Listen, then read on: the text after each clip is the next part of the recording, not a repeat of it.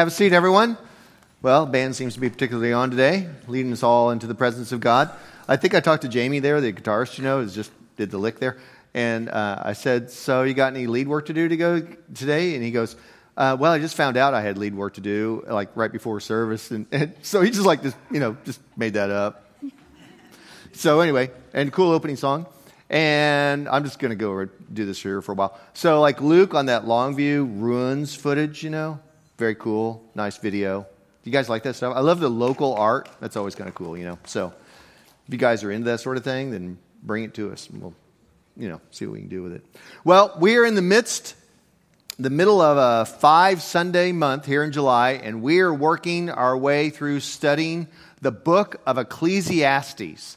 Solomon, the author of Ecclesiastes, it's what's called in the Bible, it's one of the five books of wisdom, along with Proverbs and Psalms and so forth.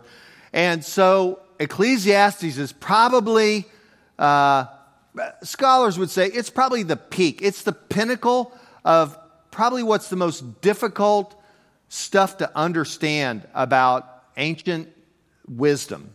And uh, I think you'll probably agree with me as we sort of plow through a few of the text here. So today, we're talking about what I think is really the core message of Ecclesiastes, but it doesn't appear to be the core message. It's talking about work and labor. And because it's talking about work and labor, it's really talking about contentment in life. So I'll probably, I'm just going to say, probably fail to do it justice, but uh, this is why I've assigned you homework, like keep reading Ecclesiastes, and from here on out, just finish the rest of the book and keep reading it as much as you can over and over, because it takes sort of an immersive learning of rereading it to get it. But you'll see that contentment really becomes the primary theme of wisdom. So let's dive into it here as we talk about work. Um, and if we had more time, or if I taught a class on it, I'd love to start with like a theology of work, going back to Genesis and the garden and all that. But we're going to go really to the spirituality or really just the wisdom of work. So here we go.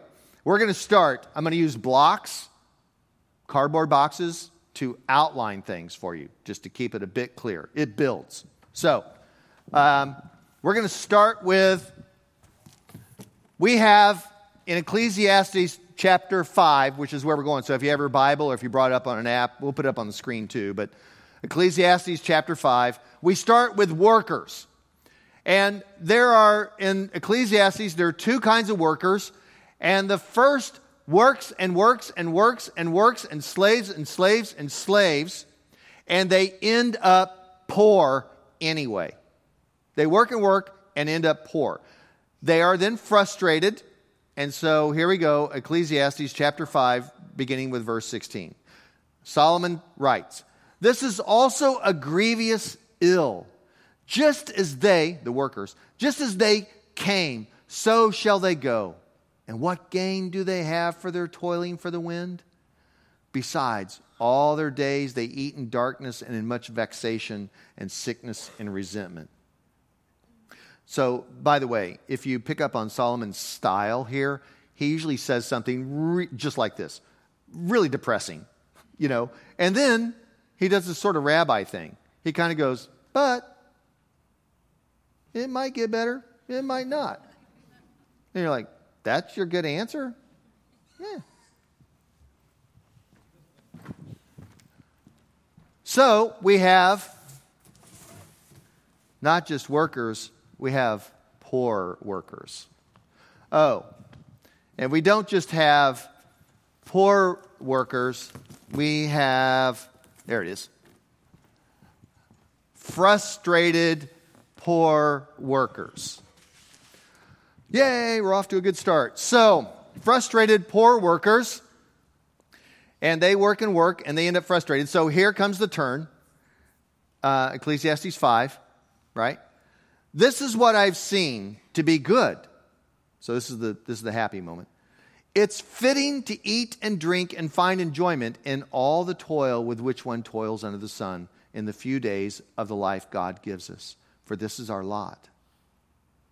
Likewise, all to whom God gives wealth and possessions, and whom he enables to enjoy them and to accept their lot and find enjoyment in their toil, this is the gift of God. For they will scarcely brood over the days of their lives because God keeps them occupied with the joy of their hearts. So, what you have then is you're seeing Solomon begin to say, like, you know what really makes it work if you're poor, if you're frustrated? What makes it work is you actually being staying busy, is what he's saying.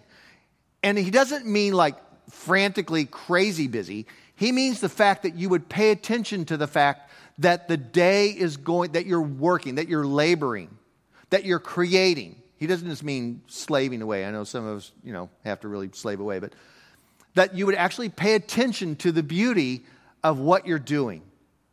And it's a gift, he says, to pay attention. And he would say, it doesn't matter if you're a poor worker or you're a rich worker, you can both end up frustrated if you don't have the right perspective. So, we add to this poor workers. If I get this right, yay, I did. We add then rich workers and poor workers, and they can both end up frustrated if they approach life wrong. If they approach it right, they learn to trust and enjoy and realize life is a gift. That's what he's getting at. So, no matter which one you are, you can end up rich or poor. Two portraits, one poor, one rich, and both will ask in their frustration, What's it all for? It's all just a striving after the wind. It's all a vanity, which we went over the first week in July. You know, what does vanity mean? It means it all gets pushed to the curb, is what it means in the end.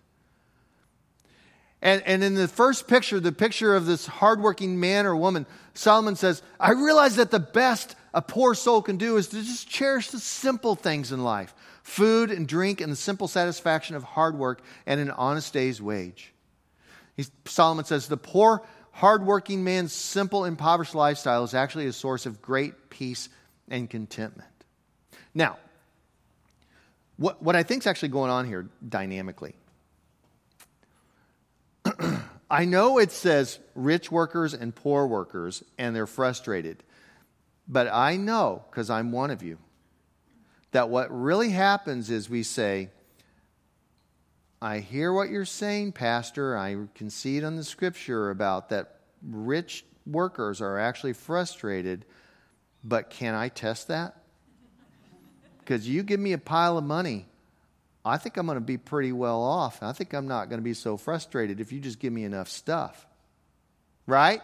That's the suburban American dream and all the deal.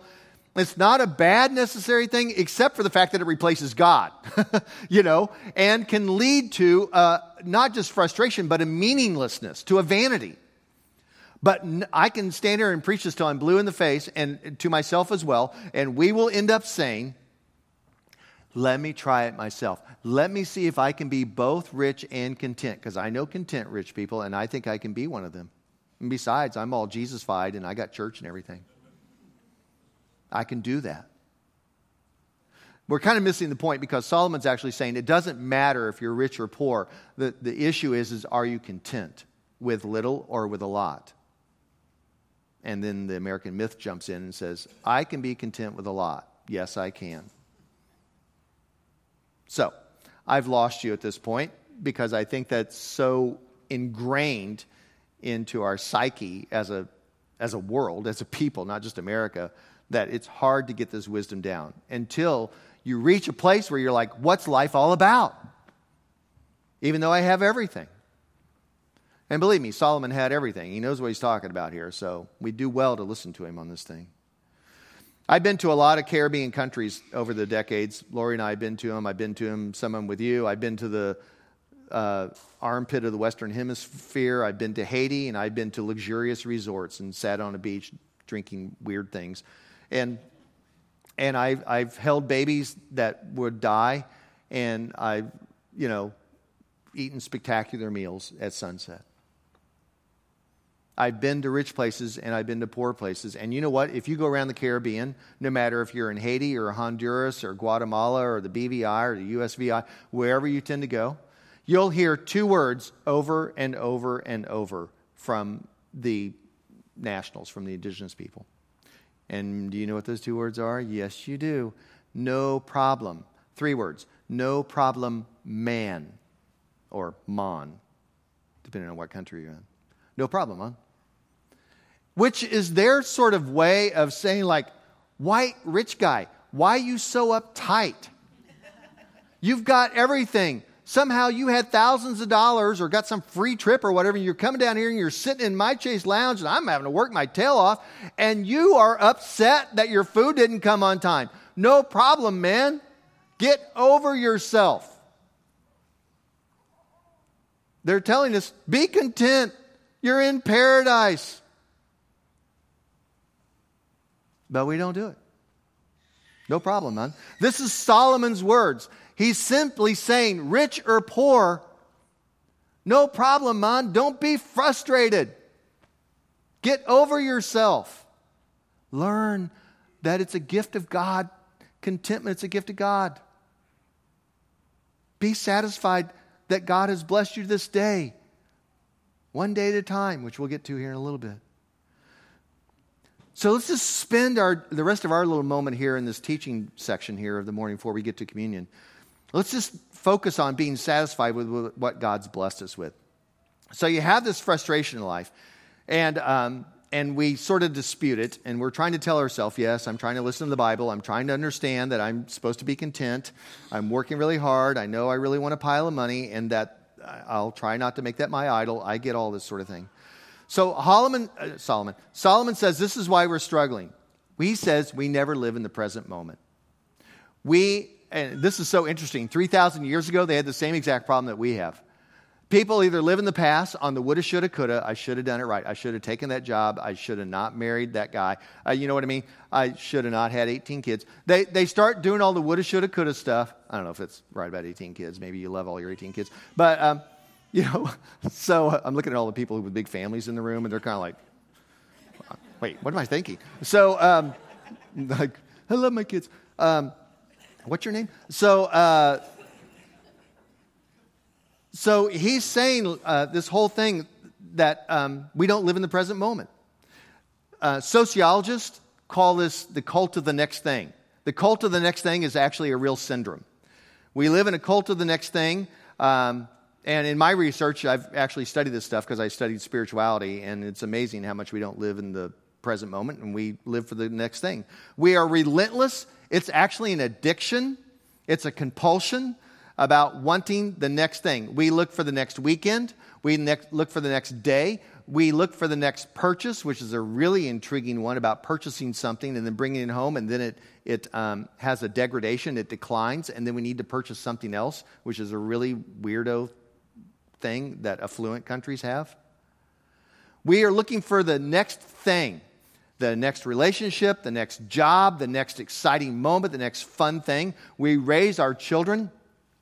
I remember years ago, uh, Dr. Belt here said uh, that he was studying a book and in his education doctorate, and he said this. He said he read a book that said inner city kids are actually better at functioning in life than wealthy suburban kids.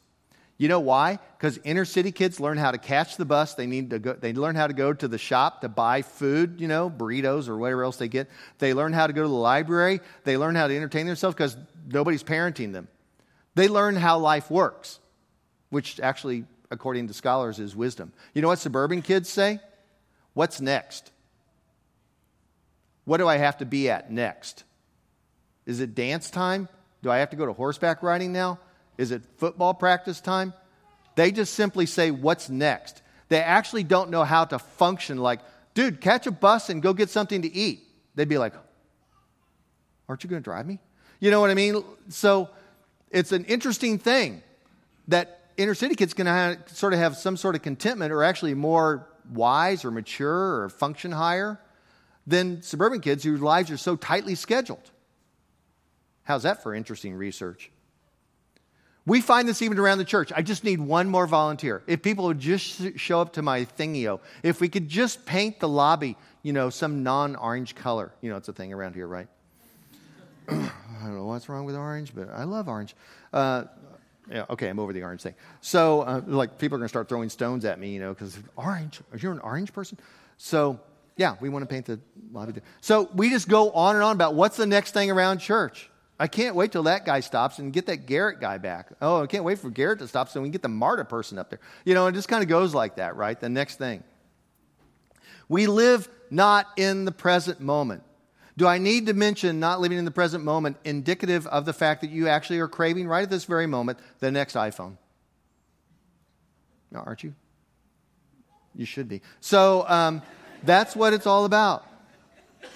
I mean, not the next iOS because you don't want that because it always tears up your phone and you know ruins the battery. But nonetheless, still you need something new, something new.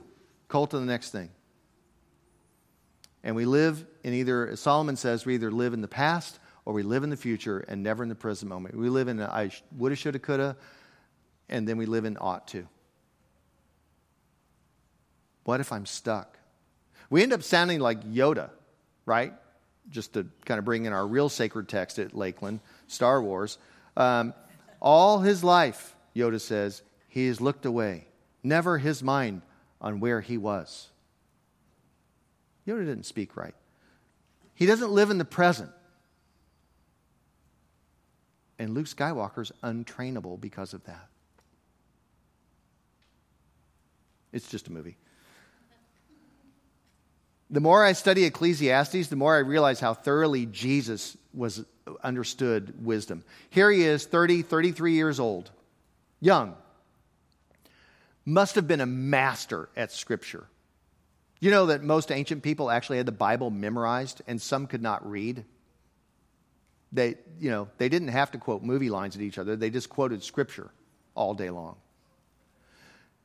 Jesus surely, obviously, knew the Torah. He probably had the Psalms.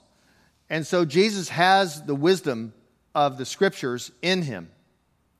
He understands this whole thing.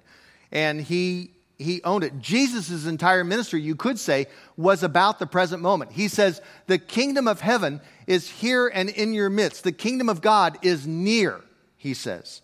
The kingdom of God is near. It is right here. Now, there were four words in, there are four words in Hebrew for heaven. And one of the most dominant used ones is what we would think, because we think of heaven as up, but the word in the Hebrew is like what we would think of as like ether or the atmosphere um, without being like oxygen, but like it's a spirit or a presence around you, that heaven is next to you. So when Jesus says the kingdom of heaven is near, he doesn't mean near like, hey, get in your car and drive to Tonganoxie. He's meaning it's reach out and grab it. It is here in your presence, it is around you. Just step into it. And what he means is, Jesus says, It is me. I am near you. I am the presence of heaven, is what he's saying. I am the presence of heaven. Jesus understood this. He says, Everything is different now because of me. And then he begins to teach us over and over. Think about the Gospels, how Jesus teaches. He keeps saying, like, why are you guys so worried? I'm here. God is real. It's all present. Now, these are to Jews who totally are Bible people. These are, they live in the cultic practice of Israel. They're hyper religious people. The Pharisees made them into moralists, which they all rejected mostly. But nonetheless, they knew that God, there was no question like, there was no atheist in, in ancient times. People didn't say, I don't believe in God. Everyone did, right? They all got it. See, the important critical thing then becomes this word that gets used way too much trust. You have to begin to trust. You and I are in trusting God training all day long. You're in it, you know, thick right now at church. How to trust God is what we do in discipleship.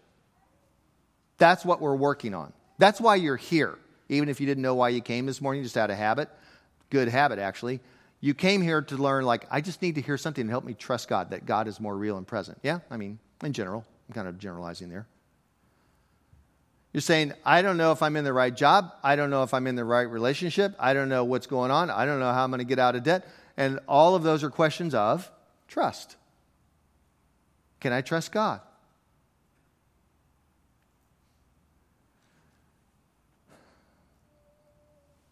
Struggles like losing a job, that's a defining moment for you. Finding the right job or being underemployed, that's a defining moment. These are, these are moments where when you enter into this crunch and this crisis, this is when you begin to learn to trust. Here's the way it works you don't trust, you don't learn to trust. You don't learn to trust by studying trust. You know what you study? You study crisis and trouble. Then you learn to trust. The crisis and the trouble come, and out of the bad time, the scary time, that's where trust is developed. It's really, really hard to just bootstrap, you know, pull yourself up by your bootstraps in trusting God. Instead, what actually happens is, like we talked about last week when we talked about crisis, which is here in Ecclesiastes, when you encounter terrible times, sickness and you know, poverty and other things like that, that's when you learn to trust. I have yet to run into anyone who started their own business who's a Christian who doesn't say, like, well, well, now I'm in the hands of God you know, because I went to the bank and signed this piece of paper that says, You own me. right? And they are like, Hands up. I'm caught. I'm caught in the eyesight of God. I have no choice. I trust God. You put yourself in that situation as a small business owner, right? I have no choice but to trust God, trust God each and every day. So here's the counterintuitive thing then about trust trust in God comes at the most powerfully worst times. Another topsy turvy idea out of Ecclesiastes. What we think is the way to do things is not actually how life works. Welcome to Ecclesiastes. It just does this all the time throughout it. So Solomon's implying, like, hey, get this. Are you, are you down to your last dollar? Then consider yourself the most blessed person in the world. You're the only one who understands what's actually important. That's why he's standing there at the temple, and the old woman comes and drops her last two copper coins into the coffer. And, and he, Jesus jumps up and says, She, she is the only person in the whole nation that has any faith in God. She just put everything. She's the one to look to. Not the rich people with their, you know, showy, you know, hundreds.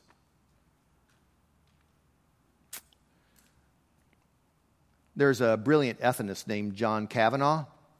And Kavanaugh, years and years ago, went to work three months, uh, went on a pilgrimage, I would call it, to work with Mother Teresa in uh, Calcutta, India, to work in the House of the Dying. And John Kavanaugh uh, had an appointment with Mother Teresa to go talk with her because that's about the way you get in. And by the way, I know we all like to think of Mother Teresa as this sweet little old tiny woman who just loved everybody, and that's true. Tiny loved everyone. She was hellfire on wheels. Don't get in her way, you will get run over backwards and forwards. She got what she wanted, and she got it now. Mother Teresa is not to be toyed with. She told it like it was. And so John Kavanaugh, this ethicist, gets to his appointment with Mother Teresa, and she asks him this what can I do for you? And John Kavanaugh asked her to uh, pray for him. Mother Teresa, would you pray for me? She asks, What do you want me to pray for you? And he said, he wanted, he came all the way from the United States to ask this Pray that I have clarity. Pray that I have clarity. And she says firmly, I will not do that. And when asked why, she said, Clarity is the last thing you're clinging to, and you must let go of it. I will instead of praying for clarity for you, I will pray that you have trust. Trust God. We don't need clarity, we need trust. So maybe you're Solomon's poor man or woman and who wonders why God has let you fall into this miserable pit of a life that you have with the uncertainties and the bills and the debts and the lifestyle troubles and the second guessing. Or maybe you're Solomon's rich person and you have most everything you want, and you wonder why life isn't rich and why you can't, you know, seem to fill your house with enough stuff, furnitures and gadgets and things. Either one, Solomon says. If you want clarity, that's not what you're going to get. Trust is where you need to be working. So consider Jesus again. We hear Jesus saying the same thing. Are not five sparrows sold for two pennies? Yet not one of them is forgotten by God. Indeed, the very hairs of your head are numbered. I personally have chosen to make it easy on Jesus. Don't be afraid. You are worth many more sparrows, Luke chapter 12. Ah.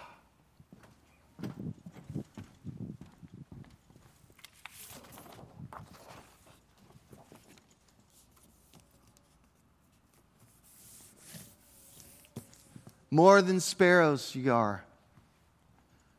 You're, how many birds are you worth? That's the way uh, good old Dallas Willard put it. God rest his soul. One of my favorite authors. How many birds are you worth? A thousand? A hundred? A million? God is holding you in the palm of his hand. It is God who stands at the end of your bed way before you wake up, and then you open your eyes, and God says, What are we going to do today? I'm so excited to hang out with you. We got fun stuff to do. Don't we have fun stuff to do? We're going to go look for a job. Yay! We're going to pay bills. Yay! We're going to raise kids. We're going to change diapers. This is going to be awesome. And we're like, I'm so old. God is younger than us. God is more excited about your life than you are. God is ahead of you, going and leading you places you don't even know you're going to go to and that you don't want to go to if you knew about it. How many sparrows are you worth? God thinks you're worth infinite sparrows, enough to come as Christ and die on a cross and give us the hope of the resurrection. That's what you're worth. It's us who have bought the lie. And that's why we're not content. And that's why we don't trust. Can you give God your kids? Can you give him your career? Can you give him your broken down car? Can you give him all of this stuff? That's where it comes down to. This is the nitty gritty of the Christian life right here. The stakes are so high when it comes to trust. Everything hinges on this answer on whether or not you think you belong, belong to God. How many sparrows are you worth? How many sparrows? Rich or poor? If you're not living daily, then you'll not be in the present here and now, and you'll miss everything. So, how do we take on this um, trust? What I've learned over decades of doing ministry is, uh, like I said about trust, a frontal attack does not teach us to trust. You need, and I know sounds really weird, you need gimmicks. You need cheesy gimmicks. And as a matter of fact, if you can fool yourself, this is how we actually learn things. We need habits. Okay, for instance, you want to work out, okay? But you don't work out. Why do you not work out? Because you don't have the habit to work out. For instance, one of the tricks, this is actually coming from uh, Duhigg's book on the power of habits. For instance, if you want to work out, then the first thing you do in the morning is put on workout clothes. Even though you say, like, I don't want to work out. But the workout clothes will trigger or interrupt your morning routine to make you work out. I've observed this in my house. It's purely a um, something I've observed um, of others in our house. So this is precisely the moment, do as I have observed and not as I do. So, but we, you find tricks. I remember a woman here a long time ago, and she was trying to quit smoking, and she figured out she had to stop drinking coffee in the morning because the minute she drank coffee, she smoked. So when she stopped smoking the coffee, the trigger was gone. You know what I mean? Uh, what did I say? Whatever I said wrong. Fix it. Podcast. I, I said something wrong, right, Jen? So, okay, whatever. I don't remember what it was. So here's my cheesy. I know you guys walked in and you got this little post it note thing, and I'm super cheap, and that's why it's so thin. Uh, and it and you you thought it, it was shaped like this so you could hold it really well which why would you want to hold it this way? I don't know. It's a piece of bread. It's a piece of white bread. So uh, it's wonder bread. And it says on there give us today our daily bread. Because i used to just say i would even hand out post-it notes and say write on there give us today our daily bread. This is your cheap gimmick what i'd like to suggest that you do is you plaster this all over your whole life this week do it this afternoon. Do it tomorrow morning. You stick it on the dash of your car, not right where your eyes are supposed to be. You put it over the radio. You take a picture of it because you write on here, how many birds are am I worth? And then you take a picture of it and you make it the wallpaper on your phone for this week. You, you put it in the mirror while you're brushing your teeth. You put it across from the toilet. You, you do something where this is everywhere. You begin to immerse yourself with reminders. You're like, God, it's so cheesy. You ask me to put post it notes all over my house. You open up the fridge and they'll be there on the sour milk. There it is. Milk really is kind of a weekly thing, daily thing, so it'd probably be appropriate to put that on there. You can put the date of when the milk expires on this. How's that? If you don't like these, get your own post it notes. I don't care. But it is the weird little gimmicky things that actually train us up for anything you want to do in life if you want to change a habit. A direct assault does not really work all the time. Bootstrap religion fails over and over and over, whether it's New Year's Day commitments or Lenten fasts and things like this. This is how things get done. And that's why I'm handing out little silly post it notes to you saying, write something on there. Heaven. Write anything on there, whatever you're doing and put it all over your life. This is how you'll get reminded. I keep saying this, and Ashley's on alert as my assistant to turn my phone off because it will ring at 11:35, and that's when people say like that's when you've gone too long, which is true. But that will ring because it's a time to pray. Three times a day. I just took the technology and said I'm going to leverage this as a gimmick to tell me that it's time to pray. Do I pray every time? No. Do I say what they say up at Conception Abbey? You know, oh God, come to my assistance. Oh Lord, make haste to help me. Yes. If I'm not in a place where I'm by the Psalter, the Psalms. Find these things. This is your training. You guys, if you're a teenager or if you're in your 20s, your life spiritually right now is about immersing yourself in Scripture. You will need it later. Right now, if you're a teenager or if you're in your 20s, your color palette is black and white. I will guarantee you that by the time you're 50, your color palette will be gray. You will live enough years to where huh, it's not so black and white anymore. You won't know that until you have scripture in there. I told somebody in between services, they said, I really like this Ecclesiastes stuff. I, and it was an older gentleman. I said, when you're young, you study Proverbs. Proverbs tells you don't be a fool. Do the right things and things turn out right. You do the wrong things, t- things turn out wrong. You know what you get with Ecclesiastes? Meh. Sometimes you do the right thing, it turns out bad, and sometimes you do the you know bad thing and it turns out good. Wicked people live a long life and the good die young.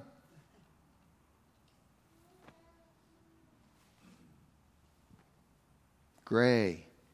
Train for it by getting these habits into your life. This is how it works.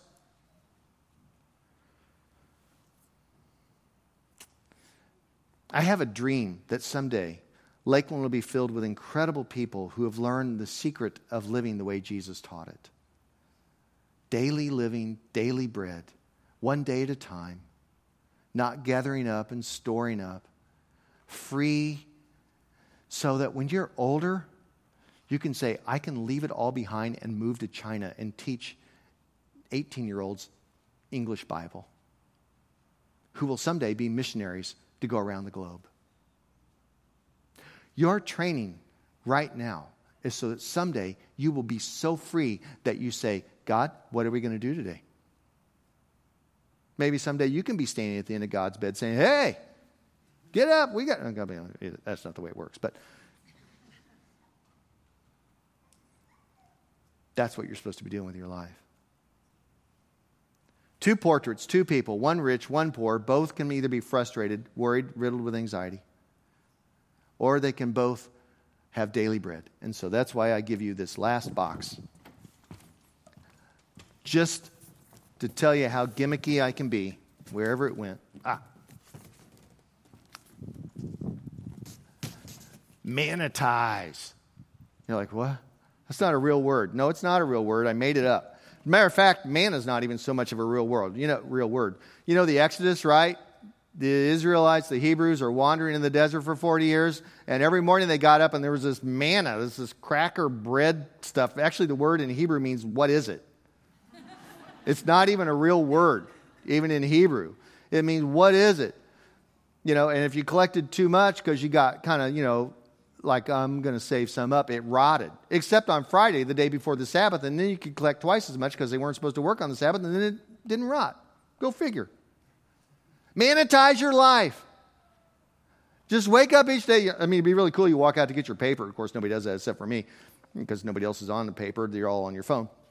But, you know, you walk out there and there's this manna junk laying in your front yard. Like, well, well, I guess I'll just eat it.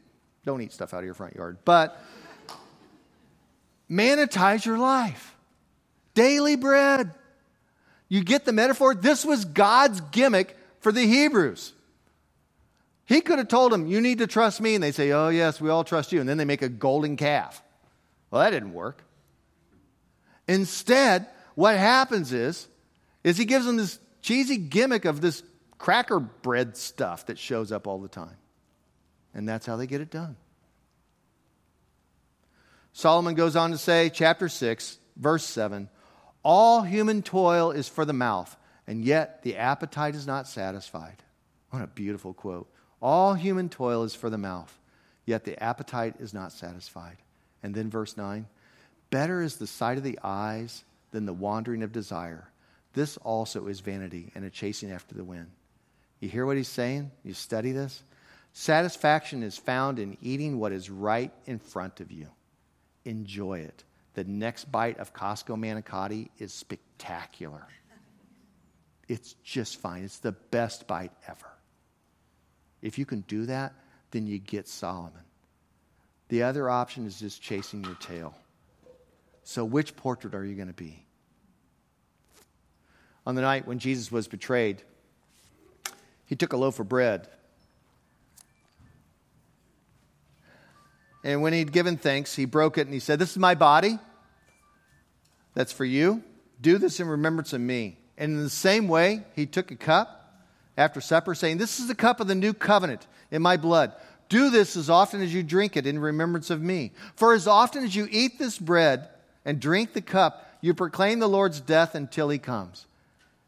This was Jesus' gimmick, using bread and a, a cup of wine. And we modernists sit around and say, like, That's, what's that? That's nothing. But it worked. Is that my phone? I don't have a phone. It's, it's from the band. It's always the band. Well, let's rise and talk loudly over the phone. And let us pray. Everyone, our Father, who art in heaven, hallowed be thy name. Thy kingdom come, thy will be done on earth as it is in heaven. Give us this day our daily bread, and forgive us our trespasses, as we forgive those who trespass against us. And lead us not into temptation, but deliver us from evil. Thine is the kingdom, and the power, and the glory forever and ever. Amen. Therefore, everyone, we proclaim the mystery of faith.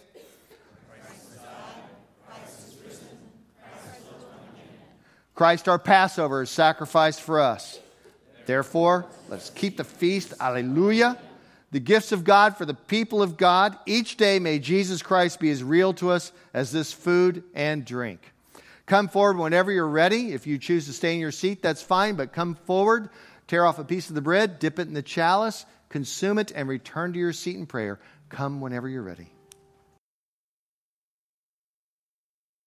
And now, O Lord, you have fed us with spiritual food, and you're about to send us out into our week as light and salt into a dark and tasteless world where we, where we, Lord, as you've commissioned us to be the hands and the feet and the eyes and the words and the ears of you.